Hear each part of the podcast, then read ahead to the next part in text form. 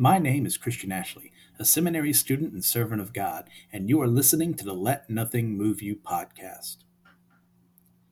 Guys, thanks again for everything you've done to increase knowledge about this show. Uh, I've had a couple of shares on Facebook I really appreciate, on Twitter as well. Uh, just word of mouth has been really helpful too. Guys, keep up the good work. I'm very appreciative of everything you're doing. This has been so much fun to do. I'm actually recording on time today, as opposed to I almost forgot to do this. because my memory is such trash. But I already had the outline ready. We're ready to get in things going here. We're going to be discussing today the book of Luke, chapter 4. So we're going to be starting with verses 1 through 13. And Jesus, full of the Holy Spirit, returned from the Jordan and was led by the Spirit in the wilderness for forty days, being tempted by the devil. And he ate nothing those, during those days. And when they were ended, he was hungry. The devil said to him, If you are the Son of God, command this stone to become bread. And Jesus answered him, It is written, Man shall not live by bread alone. And the devil took him up and showed him all the kingdoms of the world in a moment of time, and said to him, To you I will give all this authority and their glory, for it has been delivered to me and I give it to whom I will. If you, then, will worship me, it will all be yours. And Jesus answered him, It is written, You shall worship the Lord your God, and him only shall you serve. And he took him up to, Je- to, to Jerusalem and set him on the pinnacle of the temple and said to him, If you are the Son of God, throw yourself down from here, for it is written, He will command His angels concerning you to guard you, and on their hands they will bear you up lest you strike your foot against a stone. And Jesus answered him, It is said, You shall not put your, the Lord your God to the test. And when the devil had ended every temptation, he departed from him until an opportune time. Here we go with our introduction in this Gospel of Luke to our main bad guy. Everyone loves to talk about Satan without actually understanding what he's about, where did he come from, all this mess. But before we get to that, we need to figure out a couple of things. The first being, why did Jesus need to separate himself from the world for 40 days before uh, really starting his ministry? And there's a couple answers to this. First one being, he's trying to focus himself before the mission. What fasting is supposed to do is get us in a place where we are removing something from our lives. It could be food, it could be something else that we rely on day by day. And just getting away from it, taking time to devote ourselves and our minds to focus on God. And Jesus is doing that as an example to us. Also, at this time, we need to recognize the fact that Jesus is still human at this point. So it is in his nature, the human part of him, to be able to give up food but still suffer from that. And he, like us, is going to need to eat at some point in time. He is doing this to show us it is possible, it is doable. He got no special help during this trial. Also, we see that doing this for 40 days is a way for him to mirror the 40 years Israel was in the desert. Uh, that's from the Exodus period, for those of you not familiar with that this 40 is kind of one of those numbers that recurs in the Bible, like seven, like three, so on and so forth, and 12 as well as we get to the apostles and beyond and the tribes of Israel. So, all this is for Jesus to come and say, I'm doing this to get my mind right. But, of course, when we are trying to devote ourselves to what is good, what is righteous, everything in the world seems like it's going to be working against us. And Jesus literally had Satan himself right there trying to take him down. Now, who is Satan? Well, Satan comes from the Hebrew word Satan, which can just mean any accuser or like an adversary someone is dealing with. So you got someone calling you out, they can be a Satan. Using, however, the definite article ha before the name turns the name into the Satan. So you'll see in your Hebrew, if you're looking at that in certain verses in the Bible say Hasatan. Uh, more than likely, you're going to see it in Job before uh, there are other texts as well. But it's the Satan. That's way to distinguish him as the primary adversary, the primary accuser against humanity versus like a general term for someone who did it. He is a fallen angel who rules over hell and this world. Uh, excuse me. And that last that part I said about ruling over hell that is hotly debated between scholars. There's some who says that uh, hell itself is always a prison, so if he's there, he's in prison, he can't do anything. There are others who say, well, he's in charge and he can rally the forces against everyone. We're not going to make that blanket statement today, as I just did. I shouldn't have said that. That was my bad. But all that to say is that Satan is a ruler of this world. It is pointed out in other scriptures, like he's the prince of the air, he's the king of this world. So it is under his authority, to an extent, to offer what he does to Jesus later on in this passage. He also is identified later in Scripture. We get it through Paul, we get it through Revelation, uh, specifically in Romans for Paul, as the serpent who was in the Garden of Eden, tempting Adam and Eve to commit the first sin of thinking that they could be just like God. And in that pride, losing themselves, to which we are all fallen under that original sin. We also see throughout the entire Old Testament, like Job, we'll see it in, uh, I believe, Zechariah as well, and Second Chronicles. It's brought up that Satan will act like an instigator and a rabble rouser working against God's people so that he can incite men like David to sin against God so that they would be punished because all Satan wants is for us to be harmed. He wants to be the ruler of all things. And working against God is one of the ways he does that. Satan is not, and I will say this, he is not God's opposite, his equal opposite. There are way too many forms of false Christianity in this world that equate the two at, in a duality kind of sense. It's more um, Eastern inspired kind of way of looking at things, you know, more Gnostic way of looking at things sometimes. They're not one and the same. They're not two sides of the same coin. The devil, Satan, is lesser than God. He cannot ever win against God. And he knows that, but he's doing everything in his power because he cannot bring himself to say those words out loud to try and undermine God's authority, which is why he is tempting Jesus right now. Because he, if Jesus falls, then Satan wins. Satan is then able, there is no one who is capable of saving us from ourselves if Jesus falls to temptation. So Satan knows there's a chance. And you'll get a lot of scholars as well saying, well, Jesus would never do that. And I know Jesus would never do that, but the temptation itself is there. It is possible. Now we see throughout these verses, Satan uses scripture to fight against claims Jesus makes with scripture.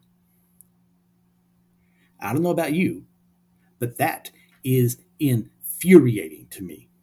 And it was so the first time I really read this passage as a young adult. I was about 12 or 13, just on my own, finally reading my Bible after so long. And I came across this. And I saw that Satan knew more about the Bible than me. And I got to tell you, that ticked me off. And it's not like today I have the whole Bible memorized. I certainly don't my memory is not that good to begin with, but I know a lot more than I did then. Because this passage emboldened me, well, if he knows that much, why don't I then go and learn as much as I can so I can fight back with Scripture just like Jesus did? So around that time, 12, 13, was the first time I read through the entire Bible for the first time. I've since read it uh, 10 times plus over, you know, cover the cover. But it all began with this specific passage. So, guys, I cannot stress enough if you don't know your scripture, don't just use me. Don't just use your pastors, because guess what? There are 52 weeks in a year. If you did a chapter a week, you're not going to finish the Bible anytime soon because there are a lot of chapters. You've got to be able to read it on your own time, have your own quiet times, go at your own pace. It doesn't have to be a chapter a day. It doesn't have to be, you know, 10, 20 verses a day. Just get it done as soon as possible, asking questions along the way. We also see right here that we had this idea of Jesus potentially being tempted to sin. But if Jesus is God, how can he be tempted? Well, there's a lot of stuff going on here, very metaphysical. It's not my favorite thing in the world to talk about because it breaks my brain, but it's something that needs to be said because there's a lot of false teaching about this. Jesus is both 100% man and 100% God. Christian, that's too much. That that doesn't. That's not how math works. Well, guess what? You're working with God. Uh, his rules are not ours. Both of those things are true. He is God. He is man, which means that the human part of him, just like it needs that bread, just like it needs food, has a desire in itself to do what is not right. Except Jesus can stop that from happening because he is not under the curse of sin. But it is still possible for him to be tempted. Once again, there'll be people all over the place who say it's it's not possible. It's like this was the devil just trying something he knew was going to fail. It's like I'm not the most qualified person to address that. There are people who studied a lot more than me. All I'm saying is that uh, Satan probably wouldn't be wasting his time if it was 100% going to fail on this one is how I would see it. But at the same time, you also see that Satan knows he's going to lose in the end. It's all up for debate. But what Satan's goal is, is to try to get Jesus to fall. But why, in this passage, what is so wrong about Jesus turning these stones into bread? Why is that a sin? Jesus needs food. Jesus is God. He created everything. Shouldn't he be able to just turn those stones into bread? Well, certainly he could. But to do so at that point in time would be wrong. Jesus was directly challenging himself through this fast. So to use his power in such a way contradicts the purpose of his call to do so, as well as showing his resolve to sympathize with our weaknesses, as we would never be able to transmute stones into bread should we fast in a similar manner. You and I, if we were to fast as long as Jesus did, like some people do during Lent, I'm not one of those people, but I know a lot of people out there do practice Lent, and there's nothing inherently wrong with it. It's just a tradition we have.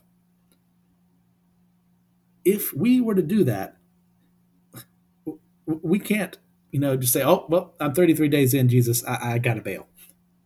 Like, no, as an example to us, he went through the whole 40 days and did not abuse his power and authority to do so. The stones that were around Jesus then had been purposefully created by God from the very beginning to be stone, and they were not meant for anything else. So for Jesus to abuse his power in this way to satisfy his own needs is sinful. So we're moving on from there to verses 14 through 21. And Jesus returned in the power of the Spirit to Galilee, and a report about him went out through all the surrounding country. And he taught in their synagogues, being glorified by all. For remember that verse.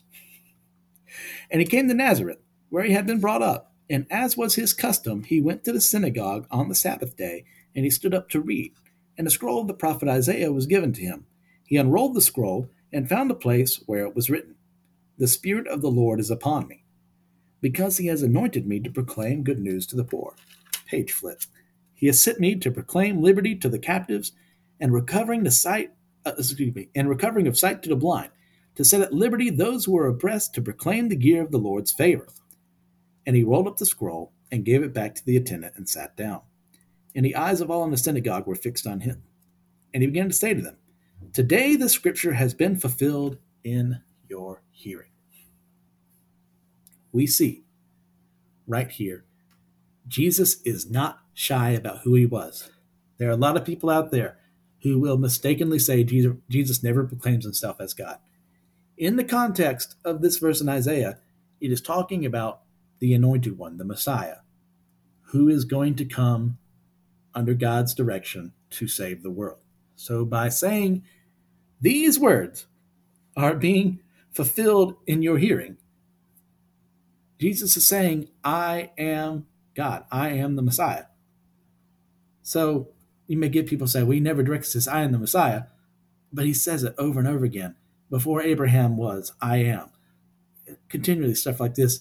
It is as you have said. People, it's so simple. The man himself says it without saying it all the time. By saying these things, he knows what he's doing.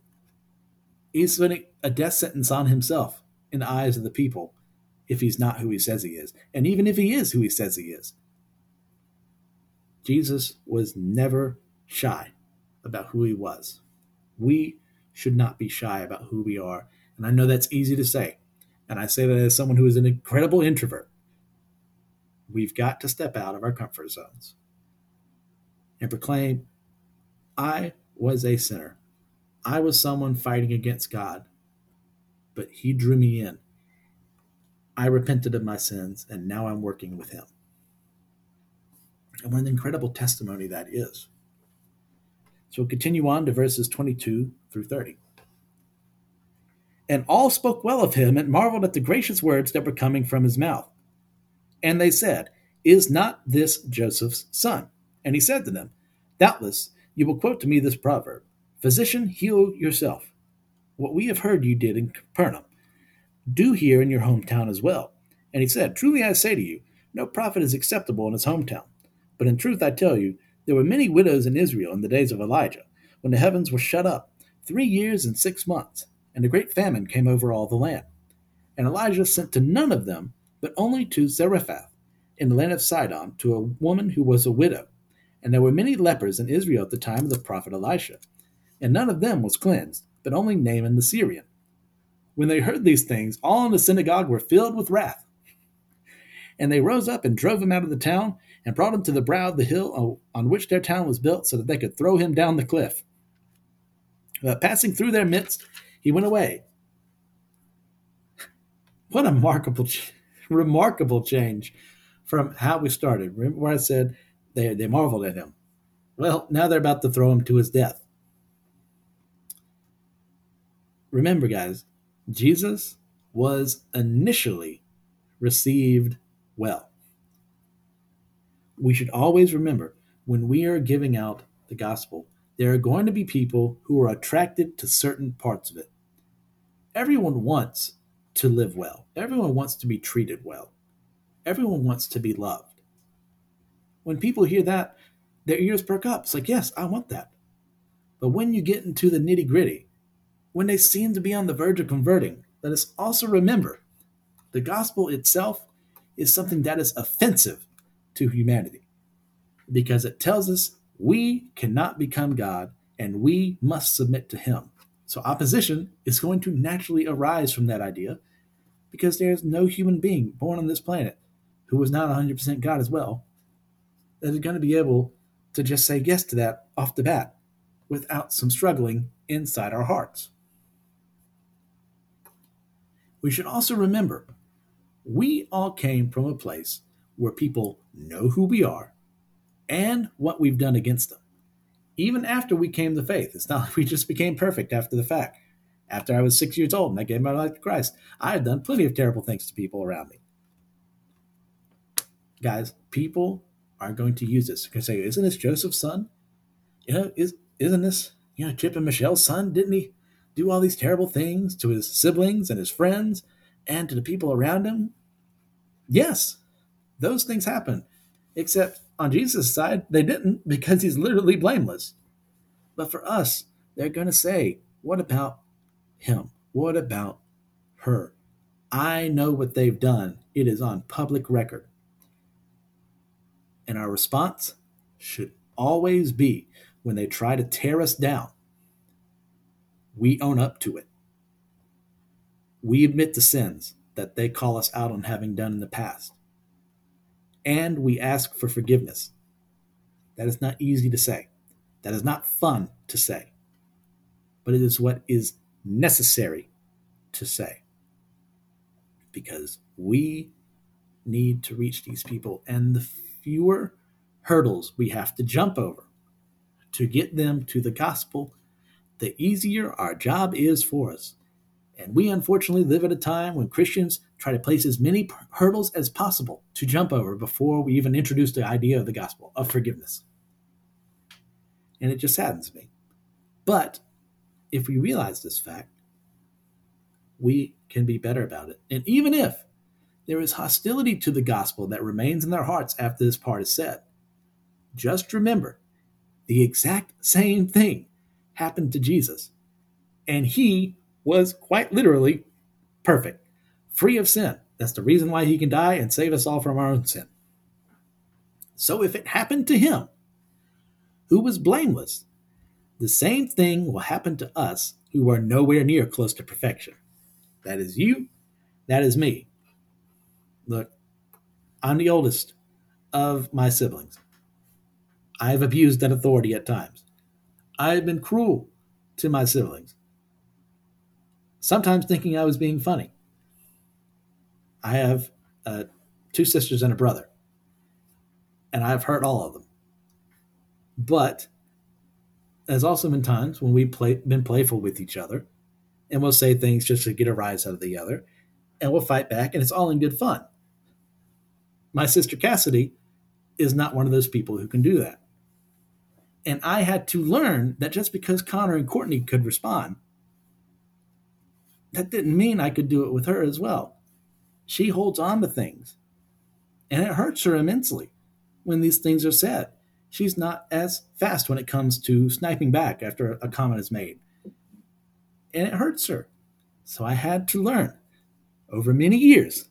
This was a very, very gradual process because I'm stupid and I'm very slow when it comes to the emotions of others that I can't say the things I say to my brother and sister that I can't, excuse me, I can't say the things I say to them that I can say to her.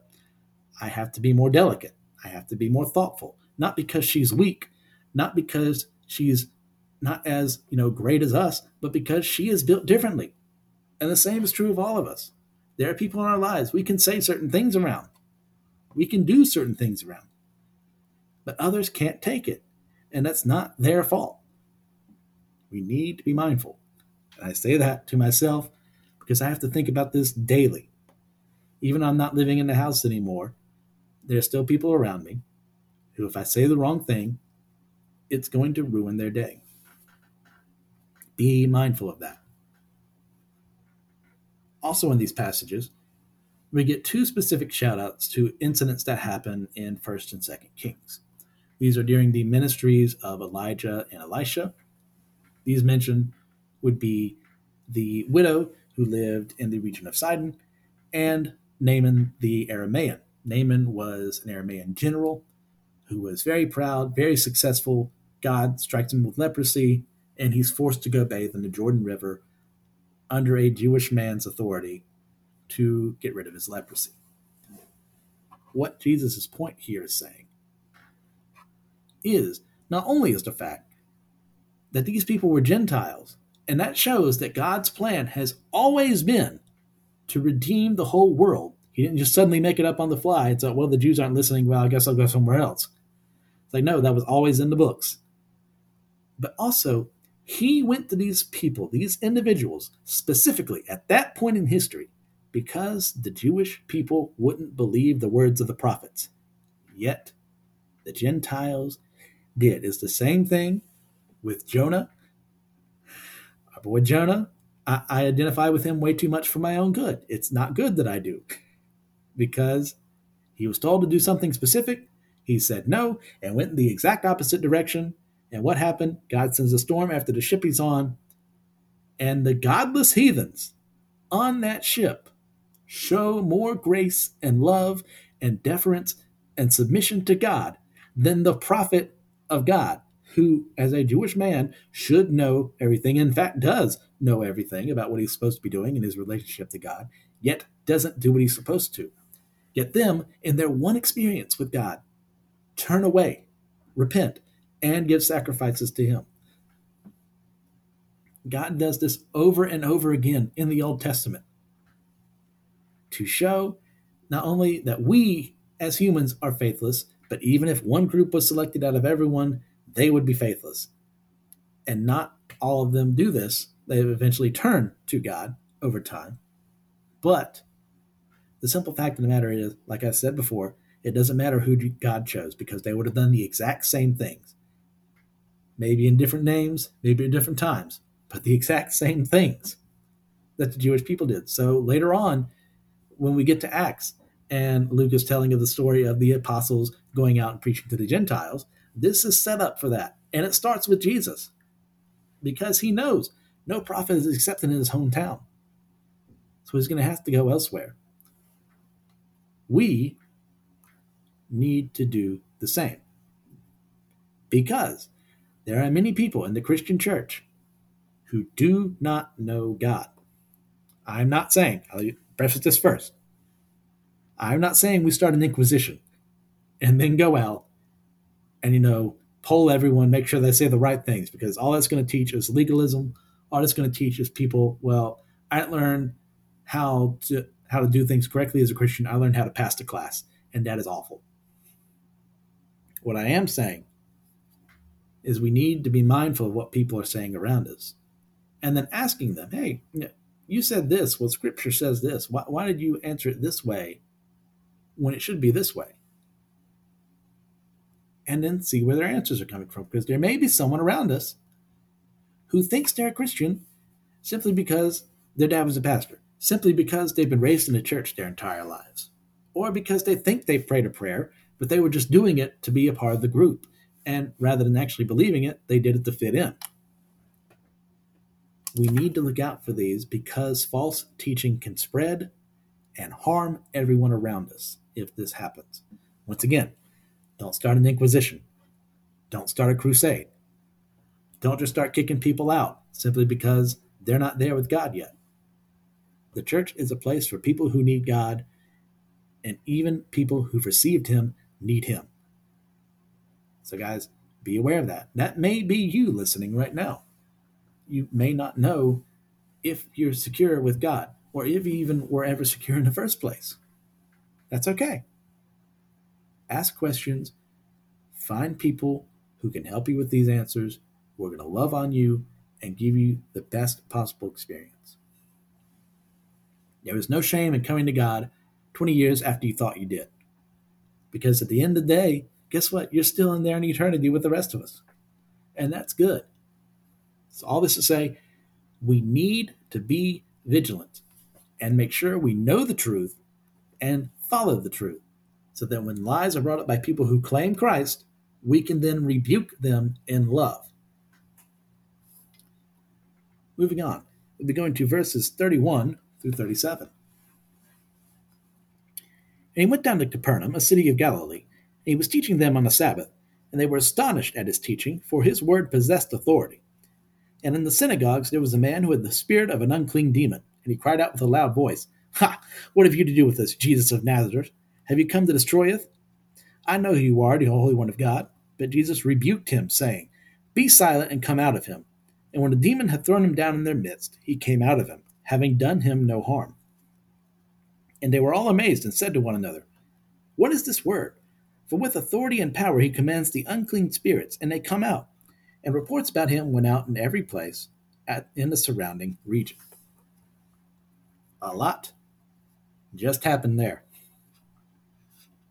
This is where we need to have an important distinction made about two different definitions.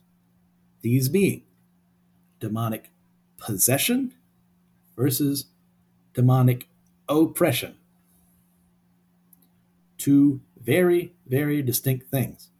And people have a very bad theology on these because they've been taught a, a certain way, and that's just what they believe their entire lives.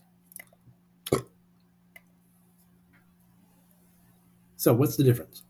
Possession means that a person has a demon controlling their actions because God does not dwell within their hearts, and that way something else can infiltrate it and cause them to be hurt.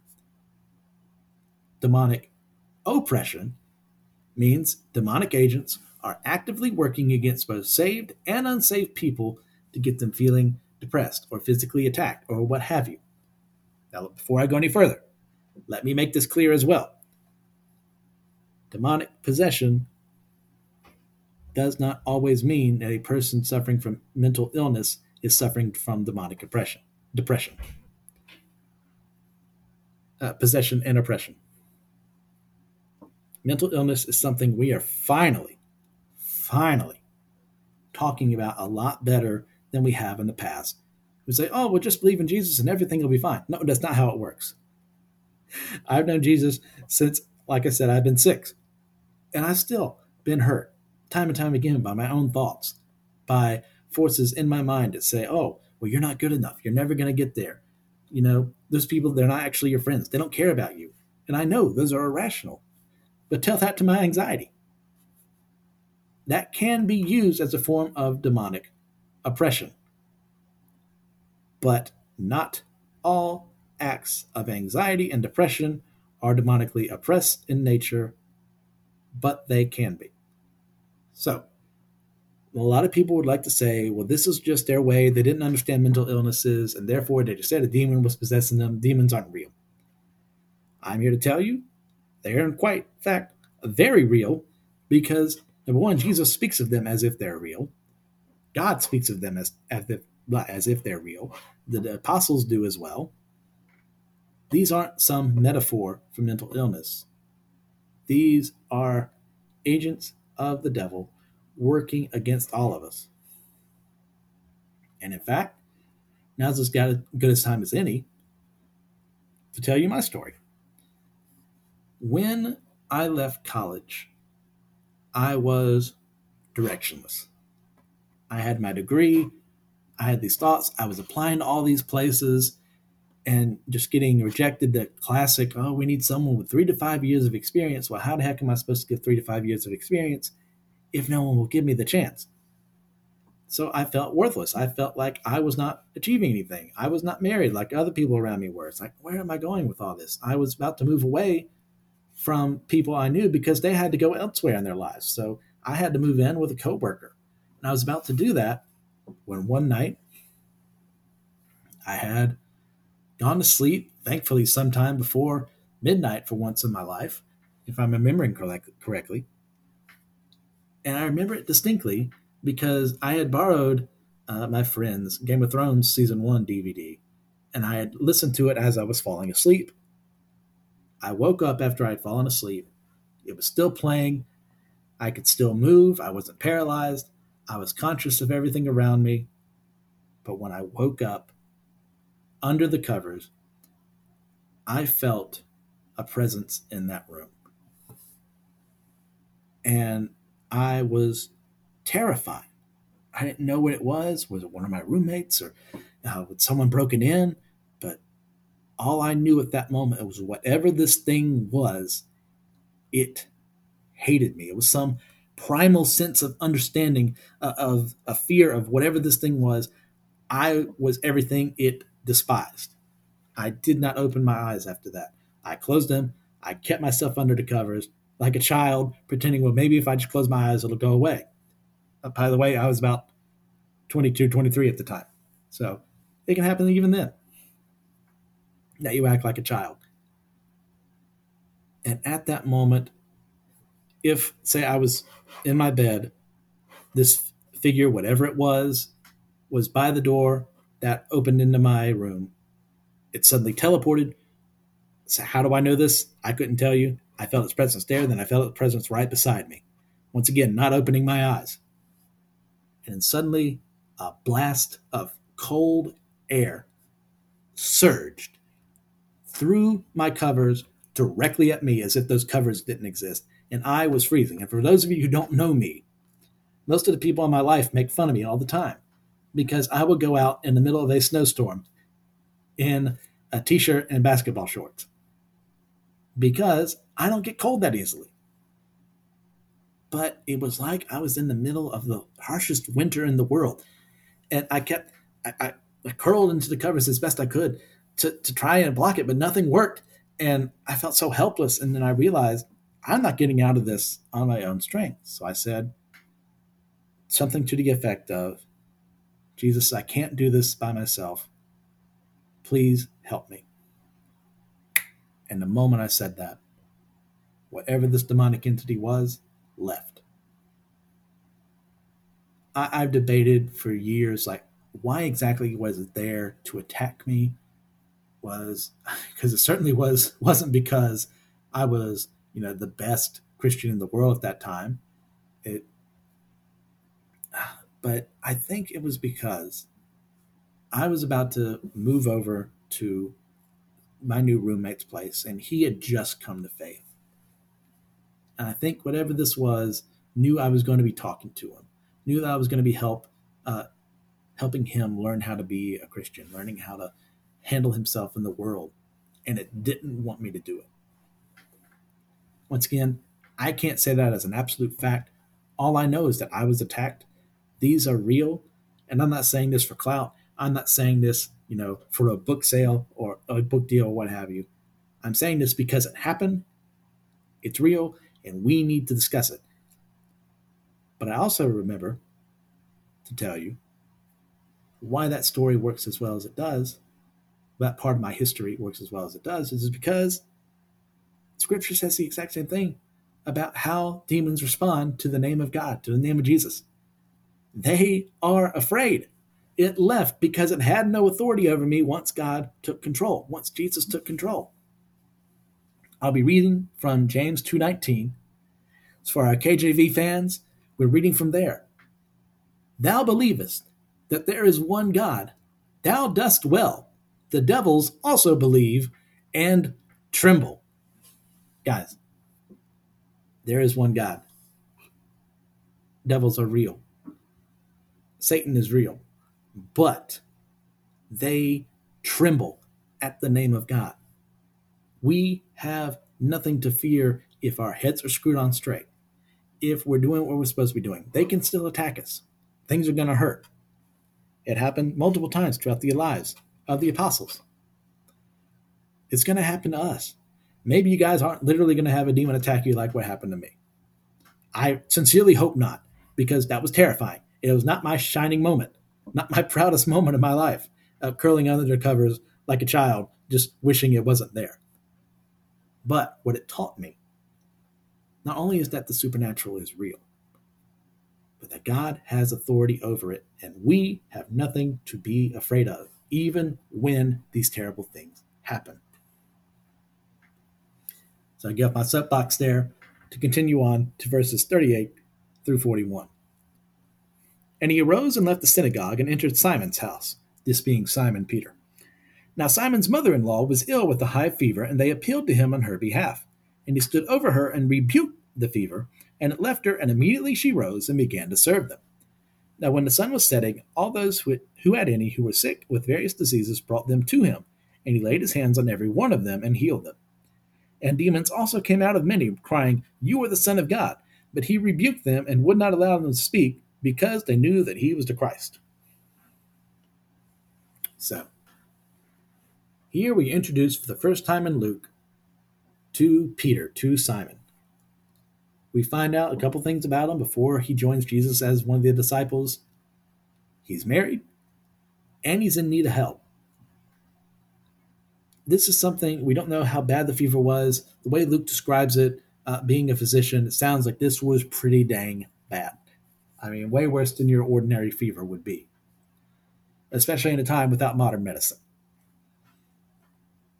No doubt, it is because of this moment, among some of the others, that makes Peter want to follow Jesus.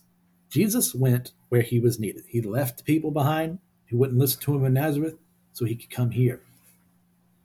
What we also see is Jesus chooses the word choose, chosen by Luke here is to rebuke the disease attacking Peter's mother in law, showcasing Jesus' command over nature, which has dared attack a child of God. And that is how God feels about our illnesses affecting us today, whether they be mental, whether they be physical, whether they be uh, diseases, viruses, bacteria tapeworms, what have you. We can go to him and ask him to take it away from us.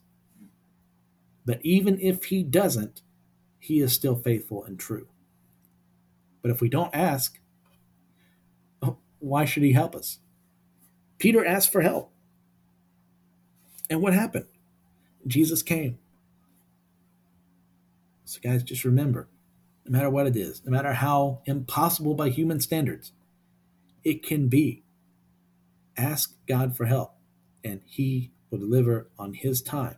And deliverance could mean that person dying. And that's something we have to accept because guess what? Our lives are finite.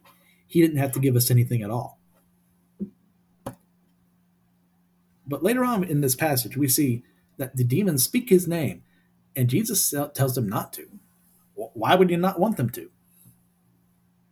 Well, because they were not who he needed to, to have out loud proclaim his name as the true Son of God.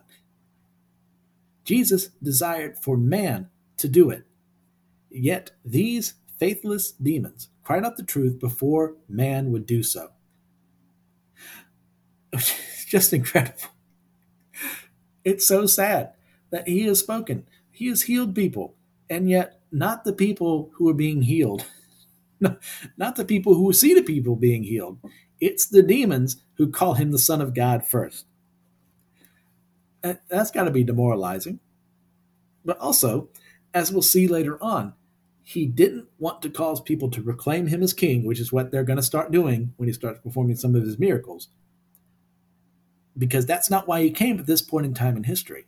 So he silences others to stop this from happening.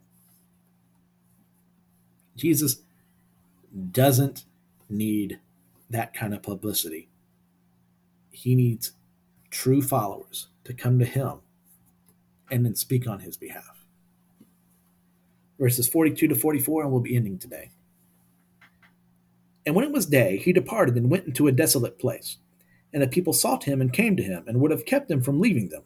But he said to them, I must preach the good news of the kingdom of God to the other towns as well, for I was sent for this purpose. And he was preaching in the synagogues of Judea. Often we'll see throughout the Gospels people clamor for Jesus to stay with them. And as we will see later on, most of this is negative publicity. These are people who are expecting another handout of food after the 5,000 are fed. These are people expecting their illnesses to be healed at their convenience, rather than Jesus doing a mighty work and protecting the lives of his creations. These are people looking for a miracle and saying, Oh, that's so cool. Let's see the next magic trick instead of appreciating what God is doing for them. Some of these people, more than likely, did believe. Not as many as should have after seeing all that.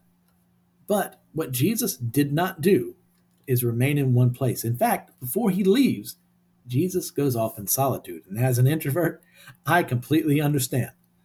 I need my time away from people. I don't think Jesus was an introvert, but I think he's using it as an example to us. Like, Get away from everything. Get away from the madness of ministry. Get away from the madness of your family for a bit, knowing you're going to return. But have some time for yourself. Get right with God. Get something done. So then you can come back into the craziness of life and be enriched. Jesus did it for his ministry. We should do the same. But, like I said, he didn't remain in one place. He could have easily stayed in this one town and increased his following over time. But he didn't want this to be done because there were countless others across Galilee and Judea and beyond who needed to hear his word. They needed to see his face. And later on, the entire world.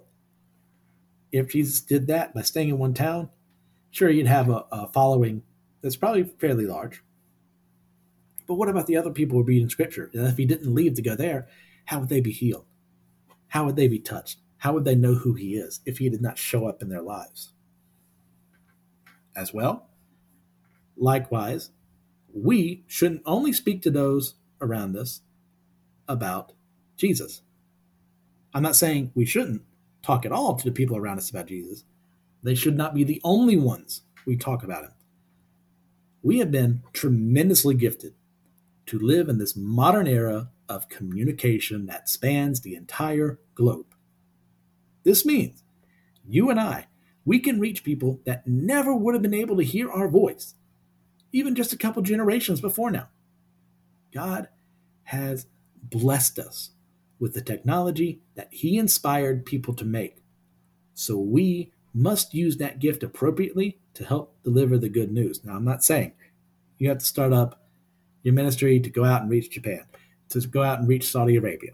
That may be what God tells you to do. But there are people all across the world who we can talk to. Facebook exists. It's not my favorite thing in the world. But what it allows us to do is to connect with people who have left us from high school, who have left us from college, and so on and so forth, who've had to move elsewhere. And we can say, hey, just want to check up on you. Have you heard about Jesus? It's so simple to do. They may say absolutely not. Well, guess what? You did what you were supposed to do. Think about that as you're moving on in life. Like, how can I use the gifts God has presented around me, not just for my own interests, but for the interests of others? So that's it for Luke 4. Thank you again for joining me. This was incredibly fun. As many times as I kept stuttering and moving on and having to pause recording. In fact, it's one of those things. I don't know if I talked about this before, but I was listening to a podcast the other day. I won't name it to shame them. That reaches hundreds of thousands of people every time it is brought up. And they had someone coughing throughout the entire recording. I'm like, man, I know you can hire an editor to make this good. So I'm not going to be self conscious anymore about just how bad this is. so I know it'd be a lot better if I had an editor, but I don't. So the reality is what reality is, and I can't change that.